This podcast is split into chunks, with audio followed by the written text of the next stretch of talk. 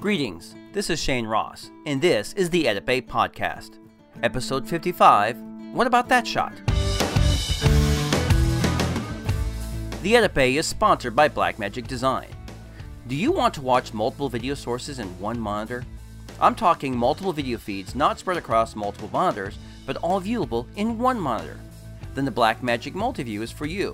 Connect up to sixteen S D, H D, and Ultra H D sources into one box, and then that box to your monitor.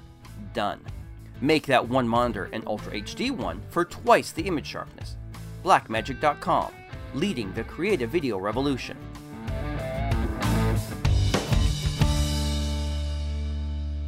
Many years ago, I was editing this kids show on Nickelodeon.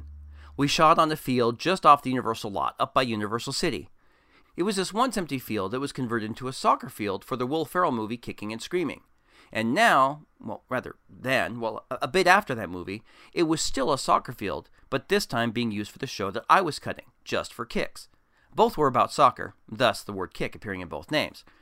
Anyways, a lot of the shooting happened on this field, with the post department located in the trailers not far from the field. I only mention this because, at lunchtime, we'd set up a screening room in one of the trailers where we'd play back the previous day's dailies for the crew to watch. Sometimes the cast would join them. This was a practice the production company had done for years, so the cast could see their performances and make adjustments if needed, and the crew could see instantly what the footage looked like instead of waiting until the show came out.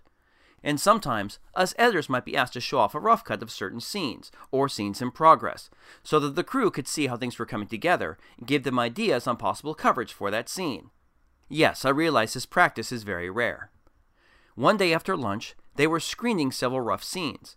In particular, this scene where the girls show off their teamwork by taking the ball downfield, passing it back and forth, and dodging all the defenders. After the screening was done, and before the crew went back to work, the second unit camera operator came to my edit trailer. "Hey man," he said, or something like that, I don't really remember, something close. "We just watched that scene you cut where the girls pass the ball down the field and make the goal." "Yeah," I said, "how do you like it?" "Well, it's pretty good, pretty tense. Although I do lose a sense of geography of the field, because it looks like you cut it with all those close-up shots and a couple mediums. But what about that nice long tracking shot I got? I thought it might be good to see that, to get a sense of where they are, and especially since they really did juggle it back and forth pretty well. Not that I should tell you how to cut or anything, I just want to let you know my feelings on that and let you know about that shot." "Oh," I replied, "I don't recall seeing that shot. Actually, I was getting a little frustrated with that scene as I didn't have a wide like that, and I felt forced to cut it with all those close-ups.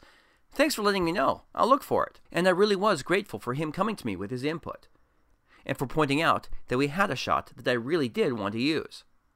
Early on, we mainly used close-ups, because not all the girls were good enough players at the time.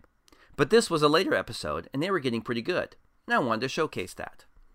On the current reality show I'm cutting, one of the camera operators also serves as an associate producer, so when the shoot is done, he's back in the office doing other duties. It's very handy, as we can ask him if they got certain shots in certain locations, or any other questions related to the shoot. But what's also cool is that he watches all of our cuts, and he knows the footage far better than we do, so he can come to us with a suggestion for a better establishing shot or a cutaway, or even moments in the shots that we might have missed, and that is very handy. Alright, that's it for this week.